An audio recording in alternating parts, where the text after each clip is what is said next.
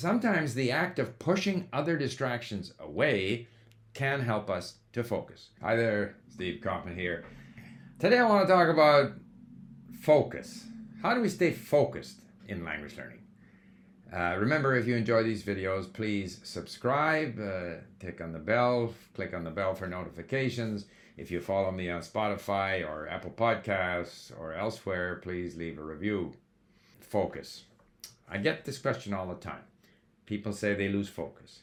So how do we how do we get focused? How do we stay focused?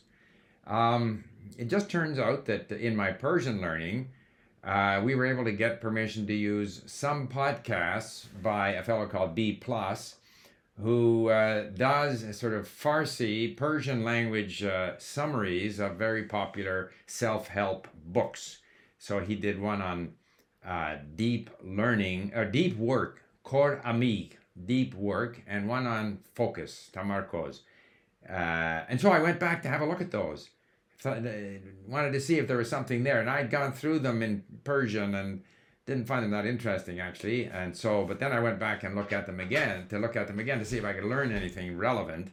Uh, right away, I was more focused because I was interested in in the subject to see if there was anything there that would be helpful in addressing this whole issue of focus.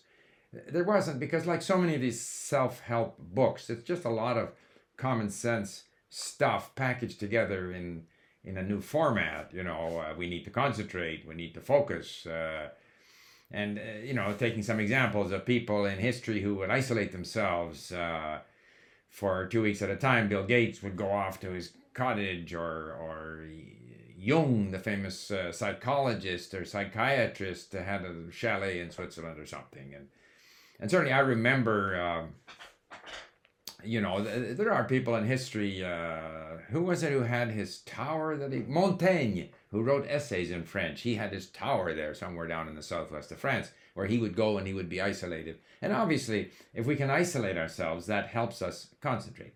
But most people who are learning languages, they can't take two weeks off to go off somewhere. Uh, if they have two weeks, they're probably better off to go to the country where the language is spoken. So, how do we focus in our language learning?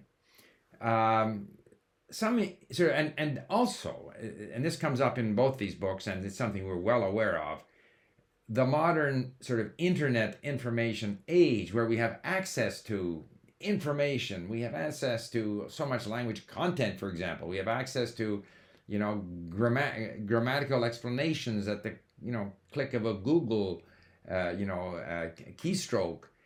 Um, and and we have also access to to an audience for anything we want to do. Like right now, I'm talking to people I I don't know, and so th- this is a new world, and there's good and there's bad. And the good is that we can access so many things, and we can get our message to so many people, and we can learn so many things quickly. If I if I'm doing something in Persian and they refer to a certain dynasty in the history of Persia, then I can go and click Wikipedia and and read it in English, which is easier for me to understand. Then I go back and so there are all these distractions. So what do we do? First of all, one very surprising thing is I find that one of the best places for me to focus is in an airplane where there's noise, there's people, but I'm stuck there. So, in a way, all of the noise and the possible distractions are not distractions. I find that I'm able to do a lot of reading and a lot of studying on an airplane. Uh, we had a programmer at LingQ who did his best work. He, we have a, a sort of what we call a SkyTrain, which is our public transit system, which travels around above ground. It's not underground. And he would go on the SkyTrain with all of the distractions that were there, and he found himself better able to concentrate and come up with solutions in terms of his programming. So it's not obvious. And I have said before that if I sit down to listen to something, just to listen to something, I easily lose my focus. Whereas if I'm doing the dishes or in the car, I have some other activity, uh, I'm better able to focus. I know there are people who can focus better in a ca- in in a cafe with all the distractions and the other people than they can can at home where they're on their own. So sometimes the act of pushing other distractions away can help us to focus. I think everyone has to find their own, you know, most, you know, wh- which environment is more most conducive to focus. Uh, I think having a time of the day uh, is good. So my listening is not so much a focus activity. I, I listen. I sometimes focus, sometimes don't focus. I don't think it's a problem. It's it's free learning because it's learning that happens while I'm doing something else. So I'm not attempting to to learn anything during that period. I just know that it's beneficial to be listening to whatever it is I'm listening to. But I try to have a certain period of time, and because I'm retired, it can be in the afternoon. I used to do it before going to sleep, but that's a bit distracting, and I, I don't think it's good for the brain to be trying very hard to learn things just before going to bed. And, and I think there is perhaps some truth in the fact that because I do a lot of my learning on uh, the iPad, that having that electronic those signals coming at you is probably not good for your sleep. So if I am going to study, say Egyptian Arabic or something, I will have I have a textbook, so or a, a book, a textbook, and so I will look at the book before going to sleep. But I don't I don't want to use my iPad before going to going to sleep. But for some people, that could be a period of time where they are able to focus and concentrate.